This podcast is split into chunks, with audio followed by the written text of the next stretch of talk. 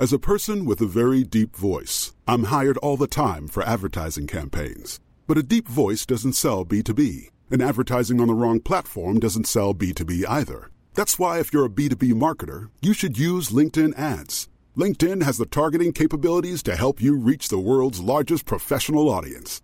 That's right, over 70 million decision makers all in one place. All the big wigs, then medium wigs, also small wigs who are on the path to becoming big wigs. Okay, that's enough about wigs. LinkedIn ads allows you to focus on getting your B2B message to the right people. So, does that mean you should use ads on LinkedIn instead of hiring me, the man with the deepest voice in the world? Yes. Yes, it does. Get started today and see why LinkedIn is the place to be to be. We'll even give you a $100 credit on your next campaign. Go to linkedin.com slash results to claim your credit. That's linkedin.com slash results. Terms and conditions apply.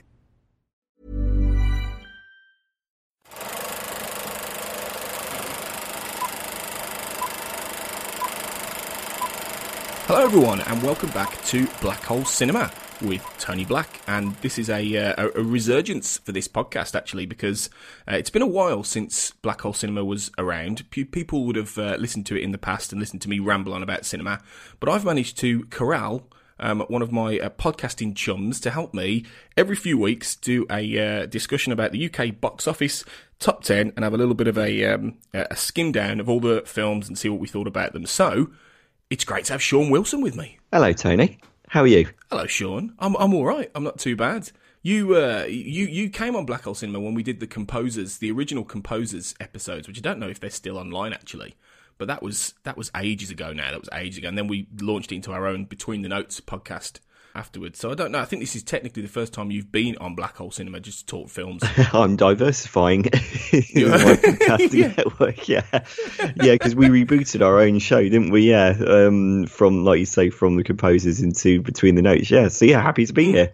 Oh, thanks. Yeah, and I thought, well, you know, we we we bounce off each other pretty well podcasting wise, and we both like we both are big film people, and you know that's something you work in and everything like that. So as well, doing the top ten, it it makes a fair bit of sense. So this is this is a bit of a I suppose a bit of a test run really, and we're going to see how we go with it.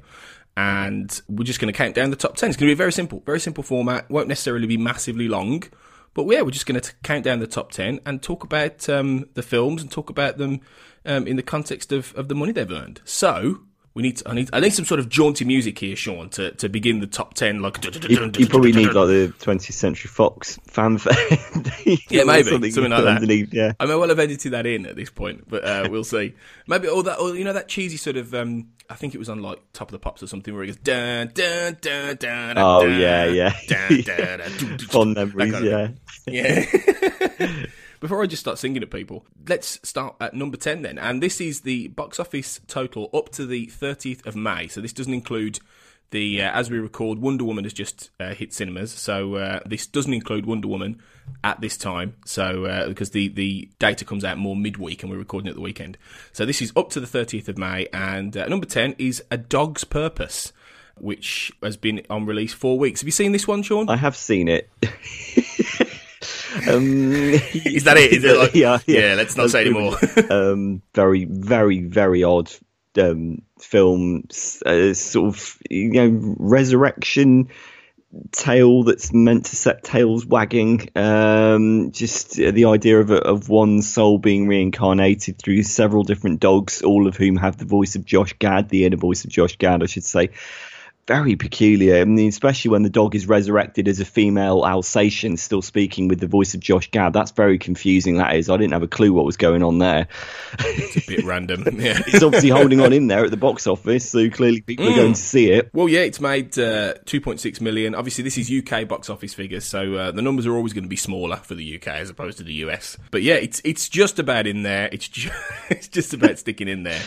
Um, so people should people go and see it, Sean, or, or if they catch it later on on Sky or, well, or whatever or DVD. Well, I mean, heck, if if you like dogs, go and see it. Otherwise, I'd say know, it, it, it's it's not it's not really a, a, big screen cinema experience. I mean, it's it's it's pretty inconsequential. I'll be honest, and, and the plot twists are very very very odd. I mean, I love dogs, Uh, and I kind of figure that any dog movie that fails to invest me in in its dog characters has performed something quite extraordinary. Really, I mean, it's not as bad as as Marley and Me, which was you know about as fun Oh. as clearing up dog poop. It's, just, it's not quite as bad as that, but it's not far off. That, that needs to go on the poster, definitely. Not as shit as Marley and me. All right, number nine, the Red Turtle. First week of release, it's uh, it's made just shy of hundred thousand pounds. Um, obviously, it's gone in at number nine, so it's probably not going to stay in the top ten very long. This is the new uh, Studio Ghibli film, isn't it? I think I think you're a fan of this one, aren't you, Sean? Yeah, it's it's an extraordinary piece of work. It's, backed by Studio Ghibli. It's produced by them, although it's not strictly a Studio Ghibli movie. It's sort of produced through their auspices, and there are several of their most famous animators, like Isao Takahata, were on board as as sort of production advisors. But it's actually made by Michael Dudok de Wit, I believe his name is. Um, it's a, it's a Belgian.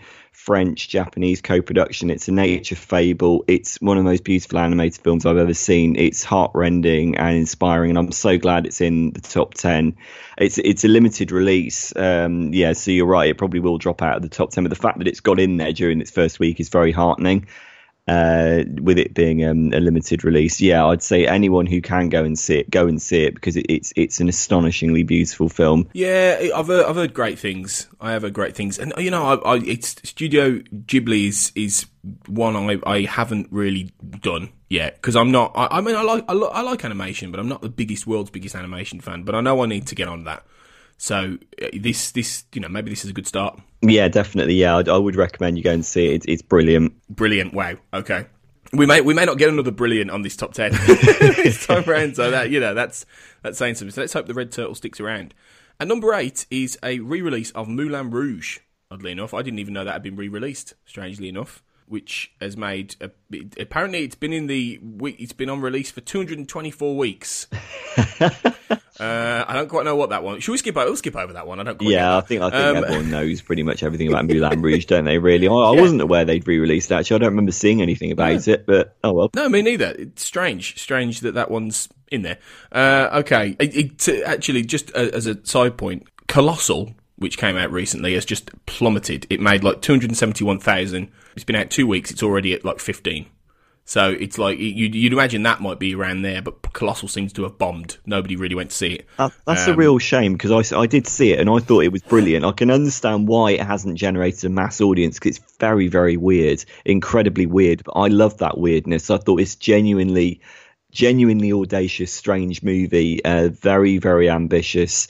Sort of, you know, it's a fusion. It's a psychological monster movie essentially, and I don't, I can't quite claim to have seen anything like it before. I can understand why it's alienated a mainstream audience. I mean, as I understand it, I think that got a fairly limited release as well, so it probably was never going to do all that well, even with Anne Hathaway in the central role. But yeah, it's it's a really really interesting film. Again, I would recommend if it's on near any near anybody, go and check it out. If you're into like very off the wall, quirky movies. Yeah, is what I've been hearing, and I've been hearing some people have said it's amazing, some people have said nah, it's not. But yeah, it's it's one I think I'll catch when it's on Now TV or whatever.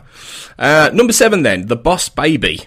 Uh, which has made 27 million, been out eight weeks, done pretty well. This one, um, it's I've heard it's a bit odd. The Boss Baby, Yeah, I've not seen it. I've, I've only I only I only watched the trailer, and I was a bit baffled by Alec Baldwin quoting Glengarry Glen Ross in the guise of a baby. I just don't. It's, it seems like one of those.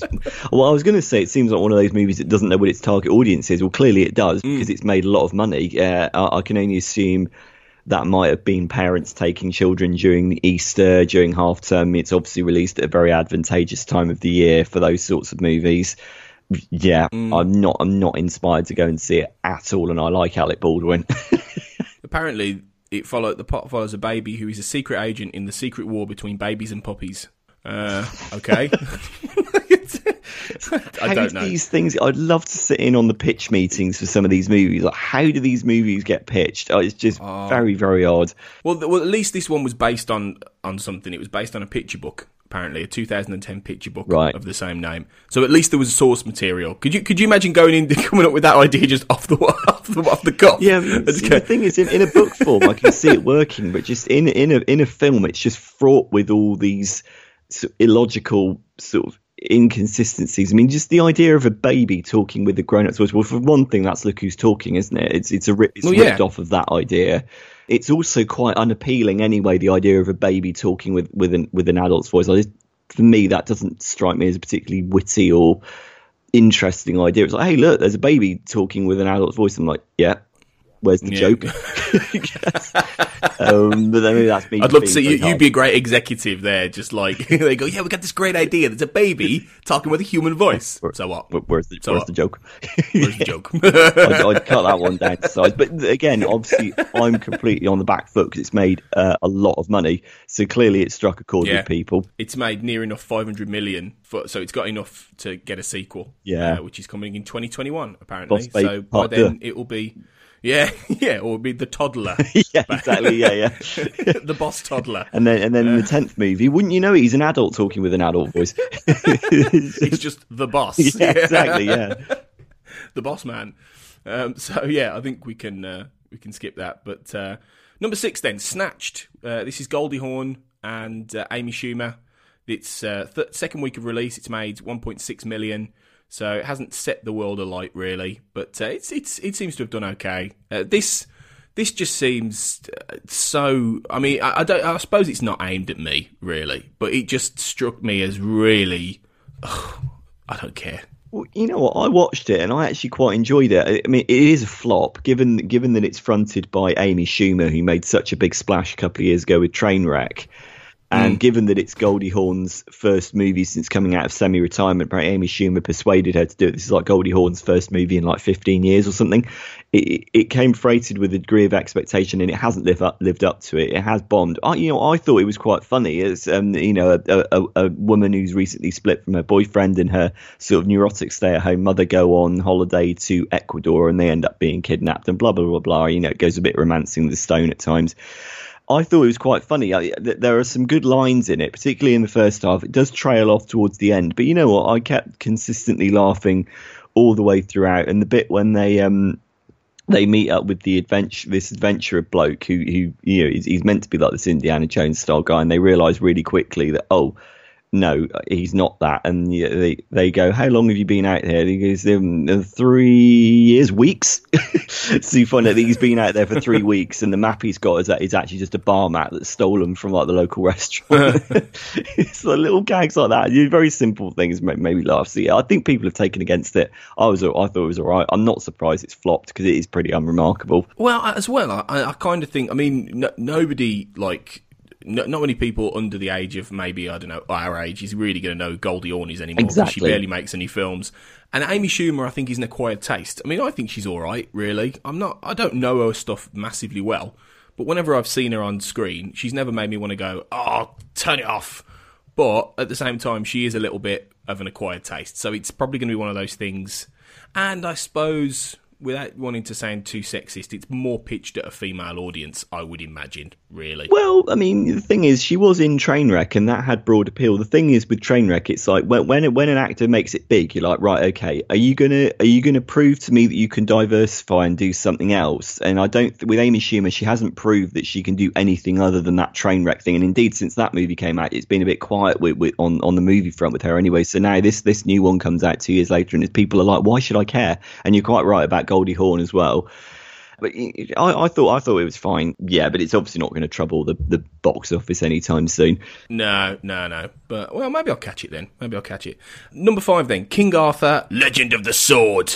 Which uh, has made second week of release. It's already at number five. It's made uh, 3.8 million, um, which uh, I suppose isn't bad, but then it's not particularly good either. But yeah, I mean, I was looking forward to this. I'll, and I'll be honest, and I try not to let this happen, but I was swayed by terrible critical press. And I, I got to the point where it came out, and I was busy anyway. I've been, been a few months, but I just I couldn't be asked in the end. I was like, "Oh, do you know what? If, if I always go by this rule, and I think, and I've probably said this to you before, Sean, but if more than about three critics are saying that something's bad, I tend to think they're probably right. And almost everyone said that this was bad, so I just thought, oh, what's the point? What, what was it? Was it as bad as they, everyone said? Yes, it, I mean, it was. It's basically it's Chaz and Arthur. That's what's what it is. Um, it, it's just you know Guy Guy Ritchie doing King Arthur, and you think Guy Ritchie's cheeky Cockney take on Sherlock Holmes, not so much the second, but the first one worked really well. You can't apply that formula to this sort of mythological tale. This needs to be invested with a degree of gravitas and sweep. You can't do the hey, what that King Arthur, all that. You can't do that with this material because it just doesn't work. It robs the material of its grandeur. It's really irritating. It's really visually boring. Um, it's it's tanked massively. It's going it's going to come as a massive write off for Warner Brothers. Apparently internationally, it's going to lose them something like 175 million dollars or something like that.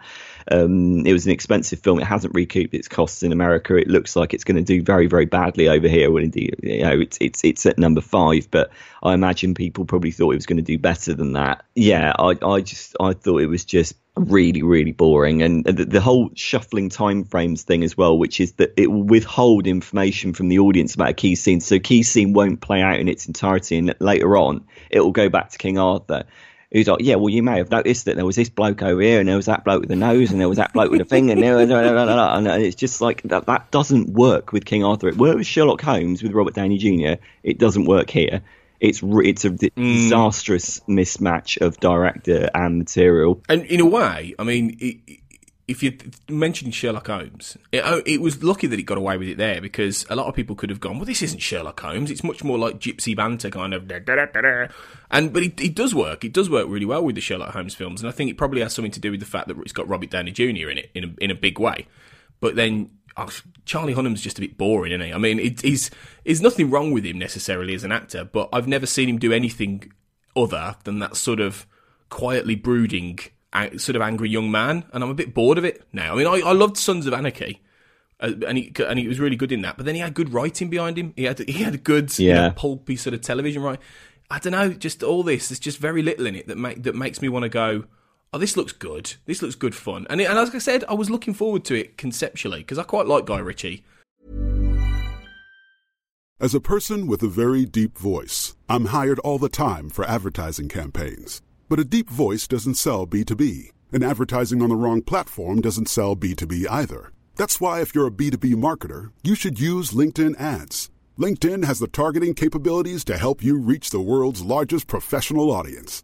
That's right. Over 70 million decision makers all in one place. All the big wigs, then medium wigs. Also small wigs who are on the path to becoming big wigs.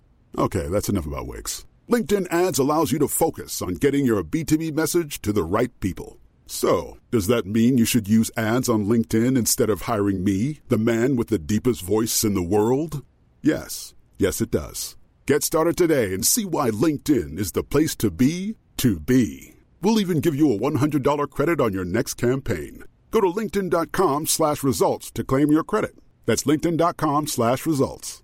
Terms and conditions apply.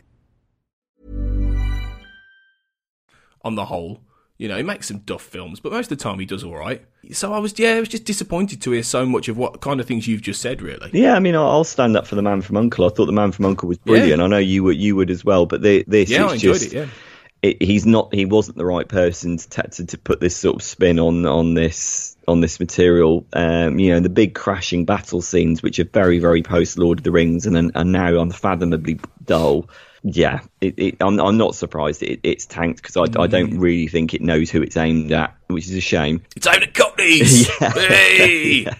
and you know maybe maybe though that they're all the people who went to see it yeah. and paid the 3.8 million. Uh, all right, number four, Alien Covenant, 11 million, 11.6 million, three weeks. Uh, it's done pretty well, and uh, you know I liked it. I, I for what it was, I liked Alien Covenant. I thought it was a, a decent mix of the old kind of alien style that Ridley Scott does.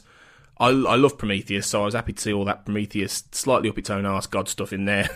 and uh, yeah, I, I enjoyed it. And you're, you're not as big a fan though, are you, Sean? I, I enjoyed bits of it. I mean, there's a lot to admire about it. It is a total mess, and I think that Ridley Scott is increasingly painting himself into a corner, which makes less and less sense. You know, the further this series goes on. Um, it's a real shame because he's obviously a visual stylist, and indeed, probably the reason why this is done so well is because it is it is visual, grandiose cinema spectacle that demands people go and see it on the big screen. I mean, Ridley Scott is one of the few directors now who can command that sort of attention on the big screen. So it's not surprised that it's done well at the box office. In terms of being a piece of storytelling, it's it, it's I think it's it's pretty disastrous. Despite all the ideas are interesting in it. They just it's it's the classic Morecambe and Wise thing. You know, i have got all the right ideas. They're just not just not necessarily in the right order.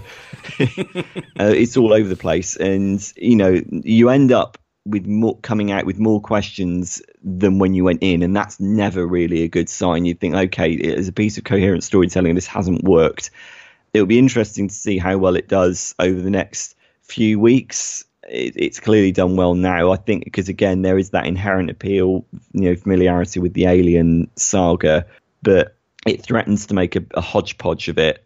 And uh, you know, the closer we get to Alien now, the more the more trepidatious I'm going to get about it. So yeah, it's it's a it's a mixed bag with me. It's a real mixed bag. Well, I mean, it's it's unnecessary sequel, isn't it? I mean, it, all this. I mean, even even to an extent, Prometheus. Although at least Prometheus is was trying to sort of do new things, really. But this is, and especially any sequels that Ridley Scott. You know, he's talking about doing about fifty sequels to this before he dies.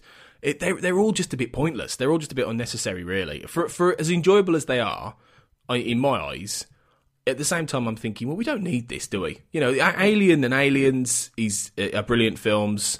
There's mixed sort of belief in, in terms of the some of the other sequels, but you know, it, it, just it's funny because I've just yesterday been reading about how Neil Blomkamp has been coming out saying about how his Alien Five um, sequel is, was was torpedoed and he's dead, and you know, it's heavily hinted that it's because Ridley Scott wants to keep hold of this universe himself, and he's having this much fun doing all this prequel stuff and I'm thinking, well, you know what? I'd rather see Alien 5, quite honestly. I really would.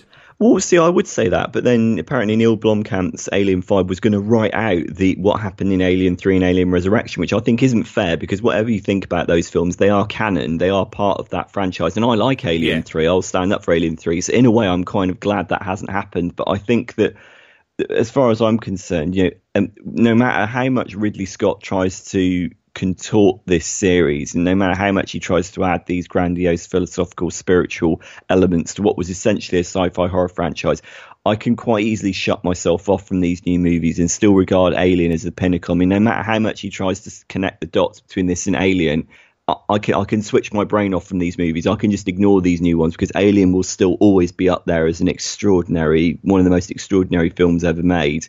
And in the end, Scott is only going to damage his own reputation uh, in the eyes of, of people. I think the more the more he does this, and I wrote I wrote a, a, freelance feature about how very often Ridley Scott is at his best when he's when he's making a movie that's based on a really good piece of source material, not necessarily just a good script, but an actual book that has a, a predefined structure to it. Uh, I wrote an article about this for Flickering Myth, and it's interesting to note how how often that is actually the case. Like you look at Blade Runner, The Duelists, The Martian I mean, Alien had an original script, the first Alien, but it was a really good original script, uh, really well written, and this isn't. maybe, maybe you know, you, you you put an idea in my head, Sean. Maybe an idea for an Alien prequel or sequel is get Morecambe and Wise in. you know, let's just just let's just time travel. Get Andrew Morecambe. Be amazing. I'd love that. Number three, Guardians of the Galaxy Volume Two, obviously. 37 million, uh, nearly 38 million over five weeks. So I think we can pretty much safely say this has been a monster hit. And much as I don't think it's on a par with the first film at all, I think it's great fun, and I'm really glad it's done well. Yeah, it, it is fun. Yeah, you're right. It is, it is a couple of pegs down, a couple of notches down from the original, but it's it's still great fun while you're watching it. And yeah, well, it's it's no surprise that it's done well, is it? Because really released at the end of April during the bank holiday, and it's a Marvel movie. It's it, it was it was always going to do well. Uh, it's a sort of mass popcorn entertainment that that's that's actually really it's really it's a really agreeable film. It's a very likable film, and yeah, James Gunn's marshalling of all these wonderfully quirky off the wall characters, and again the use of the as, as you call it the dad rock soundtrack. Love the dad rock. Dad rock, yeah. Again, against all the beautiful space um, vistas and the action, that still works gangbusters.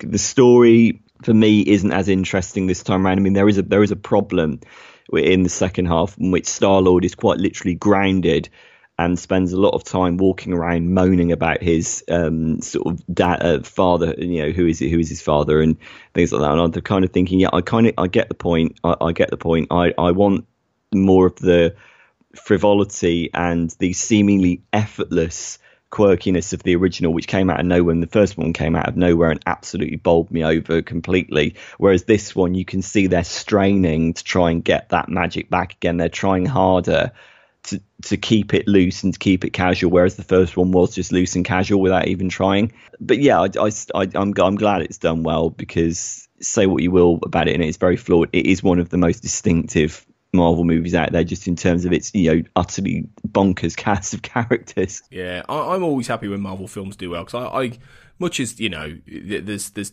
plus pluses and negatives with cinematic universes. I've always enjoyed Marvel, and I think I always will. And it's great when Guardians, you know, like you say, is something a little bit different even within that sphere. So it's nice to see it do well, even if it isn't as good as the first film.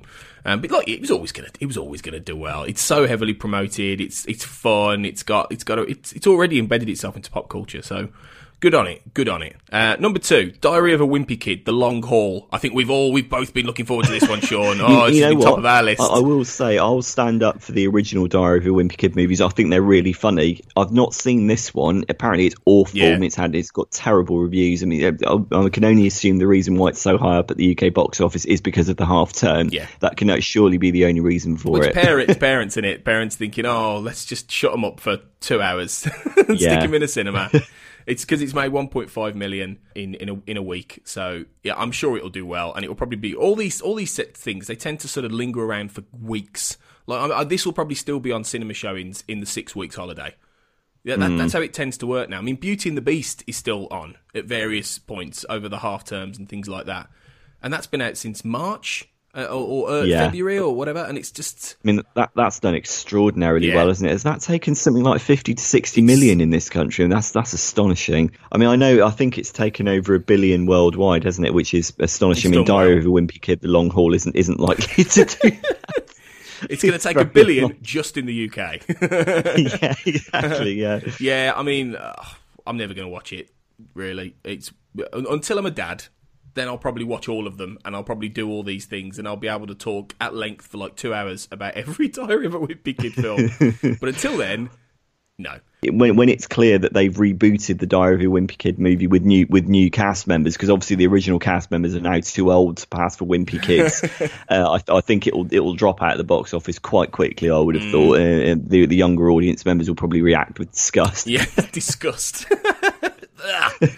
All right, uh, number one then this week, inevitably, Pirates of the Caribbean, Salazar's Revenge, or Dead Men Tell No Tales, or Oh, I'm Captain Jack Sparrow, or whatever they're calling it these days. It's made 5.2 million in week one, so I think we can say this is going to romp home. Yeah, depressing as that oh, is. I just, uh... I really, again, this was one. I was supposed to be going on the Failed Critics podcast this Monday. I'd sort of tried to shoe arm myself in so I could talk about Roger Moore dying, but in the end, I didn't go on it partly because I was busy, partly because I had no motivation. I had, I had a whole weekend to, to not, not, not no motivation to go on Failed Critics. I had no motivation to go and watch Pirates. and I had no motivation whatsoever to go and watch this film. I mean, have you seen it? Yeah, it, it's just dispiriting. There's no personality in it whatsoever. And that's a real shame because the directors Joachim Ronning and Espen Sandberg made Kon-Tiki a few years ago, which was a very interesting fact-based nautical adventure movie. And I thought, great, they've got they've got some really talented directors behind this this new Pirates movie, and they've got Javier Bardem as the villain. And nothing happens in it. It's it's literally it's got no personality whatsoever. It's just flat it's just it, it it's becalmed. It's it's a movie that is completely becalmed, and you want it's a pirate movie. It's a pirate movie with supernatural overtones, with characters flying in left, right, you know, sword fights, cannons going off, uh, big ships, and you think how is it possible to make something boring like this? You know, pirate movies are some of the most fundamentally exciting things ever. You don't have to work very hard to make a pirate movie exciting. But the thing is, they it gets so bogged down in the, in the mythology of the wider Pirates universe. It becomes so much about all this irrelevant crap that, that you're just not interested in. And the way that it tries to link back to the earlier films, the first three, that is, the ones with um, Orlando Bloom and Keira Knightley in them, it's like, I don't care. Just give me yeah. a pirate movie. Give me something that's exciting. And I said this, you responded to this on Twitter. Johnny Depp has turned into Frank Spencer from Some Mothers Do 'Ave 'Em. Like, oh, gonna talk in." That's what he sounds like. I mean, that's not Frank Spencer, but um, I don't know what that is. I mean, Ross Kemp. Uh, Frank, Frank Spencer meets yeah meets Phil Mitchell. It's, it's exactly. but it, but it's I mean, but it's that whole thing that like Frank Spencer was funny, you know, and and uh, well. See, I'd say that's debatable. well, well, yeah, I was going to say, right. It depended on on your point of view. I always found Frank Spencer funny, but that kind of buffoonery is very hit and miss. You you either go in. I mean, I love physical comedy. I love pratfalls, which is ironic, really, given I don't like the Pirates films because I should. Mm. For, in in theory, I should because I love physical comedy. It's the thing that makes me laugh the most. Hence why I loved. Some others do have them with its ridiculous stunts and him going, "Oh, Betty!" I just cra- it cracks me up. But this, it just grates. It is it is really grating, and Johnny Johnny Depp doesn't even look like he's invested in it anymore. There's a moment where Jack Sparrow clim- climbs on top of a wall and sort of wobbles around a little bit, and then falls face down in mud.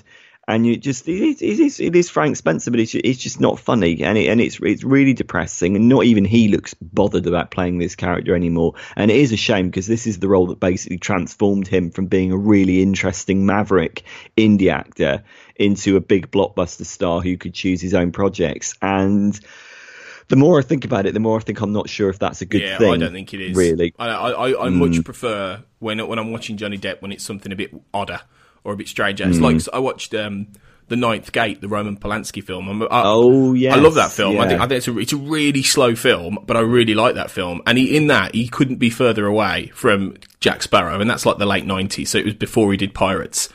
And you know, I miss I miss seeing that Johnny Depp or things like Secret Window, you know, which they're not necessarily all amazing films, but there's things in them that I like, and there are much more muted kind of performances. And I think he's so far away from that now with all these. Like, oh, He, he can't he can't go back to that No. now because he because he's too big. But you know, at the end of the day, it's made a load of money. It will continue to make a lot of money. Although interestingly, it has flopped in in America Mm. big time. Apparently, America's had its worst ever Memorial Day box office weekend since 1999, I think. Yeah. So uh, that must have sent the Disney executives a, a memo, which is basically people don't seem to care about this. Although obviously it's probably going to do very well on the international market, Yeah. as a lot of um, domestic box office flops do now. They make their money internationally in places like China.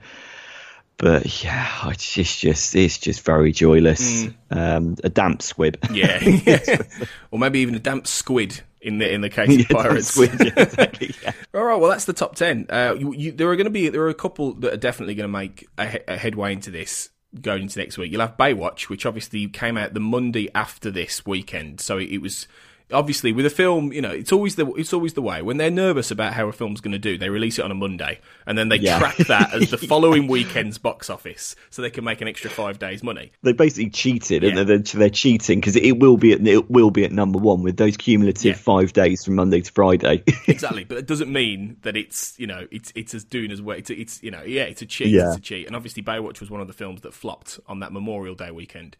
So it you know we'll we'll see. Wonder Woman will be in there as well, po- possibly at number two, given the Baywatch effect. But you know, there's every chance I think Wonder Woman could then rise to number one a successive week because I think that's going to do really well. So yeah, we'll uh, we'll be back soon, hopefully for more. Uh, Box office top ten. I, I think I've quite enjoyed this, Sean. I think we should do this every now and then. it's really good fun. It's it's good recapping what, what's out. Actually, it's it's nice to keep on top of. Yeah, yeah, up for doing it Yeah, again. cool. We won't do it every week, obviously, because it, we'll be talking about the same films for quite a while.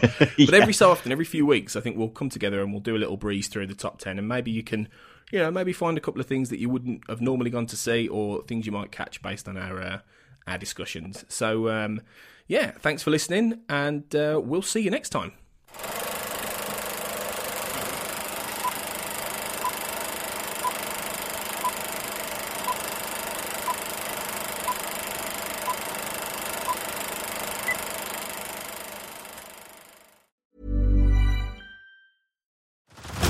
Head over to Hulu this March, where our new shows and movies will keep you streaming all month long.